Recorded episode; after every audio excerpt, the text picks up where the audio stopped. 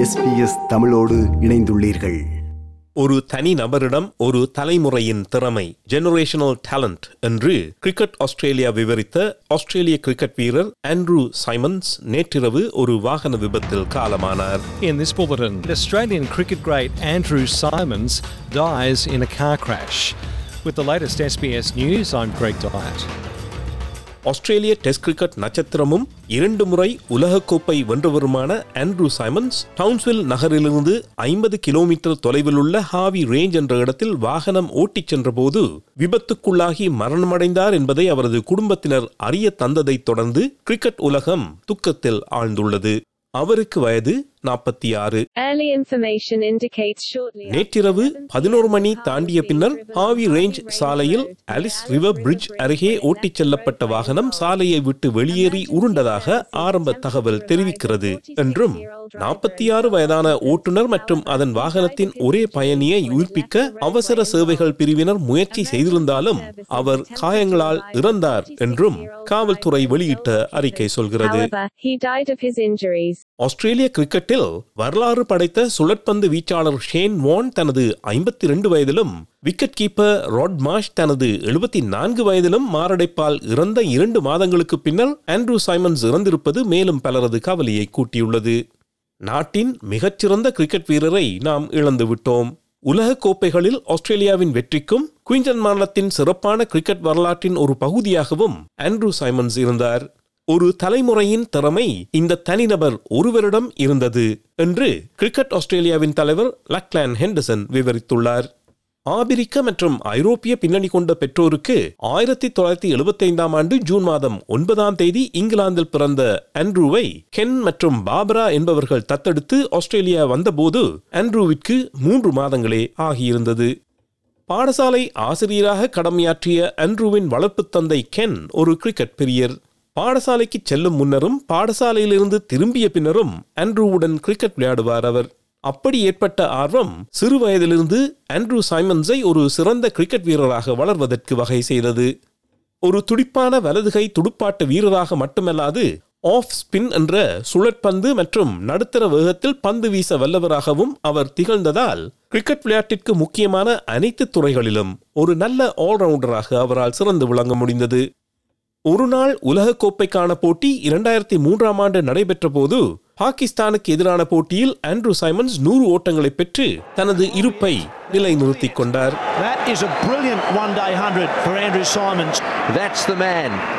Andrew Simons has well and truly arrived. தென்னாப்பிரிக்காவின் Johannesburg நகரில் நடந்த ஆஸ்திரேலியாவின் தொடக்க ஆட்டத்தில் வசிம் அக்ரம் தலைமையிலான பாகிஸ்தான் அணிக்கு எதிராக அவர் நூற்றி நாற்பத்தி மூன்று ஓட்டங்கள் எடுத்தார் நூற்றி இருபத்தைந்து பந்துகளில் பதினெட்டு பவுண்டரிகள் மற்றும் இரண்டு சிக்சர்களுடன் ஆட்டமிழந்தார். அப்போது உலக கோப்பையில் ஆஸ்திரேலிய வீரர் ஒருவர் எடுத்த அதிகபட்ச ஓட்டங்கள் இதுவாகும்.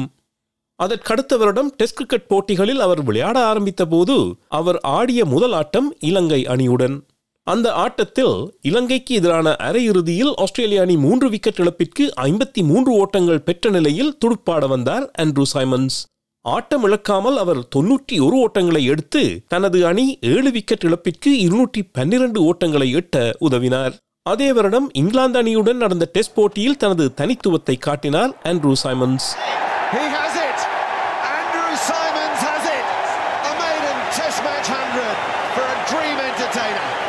அவர் பிறந்த நாடான இங்கிலாந்து கிரிக்கெட் அணியில் அவர் விளையாடுவதற்கு அழைப்பு வந்திருந்தாலும் தான் குடிவந்து வளர்ந்த நாடான ஆஸ்திரேலியாவின் கிரிக்கெட் அணியில் இருபத்தி ஆறு போட்டிகளில் விளையாடி நாற்பது புள்ளி ஆறு ஒன்று என்ற சராசரியில் ஆயிரத்தி நானூற்றி அறுபத்தி ரெண்டு ஓட்டங்களை பெற்றவர் ஆண்ட்ரூ சைமன்ஸ்.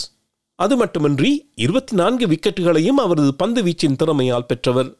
இந்தியாவிற்கு எதிராக இரண்டாயிரத்தி எட்டாம் ஆண்டு சிட்னியில் நடைபெற்ற டெஸ்ட் கிரிக்கெட் போட்டியில் அவரது அற்புதமான நூற்றி அறுபத்தி ரெண்டு ஓட்டங்கள் ஆஸ்திரேலிய அணியை நூற்றி இருபத்தி ரெண்டு ஓட்டங்கள் வித்தியாசத்தில் வெற்றி பெற உதவியது. ஆனால் இந்த ஆட்டத்தின் போது இந்திய சுழற்பந்து வீச்சாளர் ஹபஜான் சிங் தன்னை குரங்கு என்று அழைத்ததாக ஆண்ட்ரூ சைமன்ஸ் குற்றம் சாட்டினார். இதனால் இரு அணிகளுக்கும் இடையே வார்த்தை போர் மூண்டது. அத்துடன் மூன்று ஆட்டங்களுக்கு ஹபஜான் சிங் இடைநீக்கம் செய்யப்பட்டார். இந்திய அணி நாடு திரும்புவதாக அச்சுறுத்தியது. ஹபஜான் சிங் ஹிந்தியில் கூறிய வார்த்தை ஆங்கிலத்தில் மங்கி என்று ஒலித்தது என்று சச்சின் தெண்டுல்கர் விளக்கம் அளித்திருந்தார். ஆண்ட்ரூ சைமன்ஸ் ஏற்படுத்திய சர்ச்சைகளுக்கு குறைவில்லை.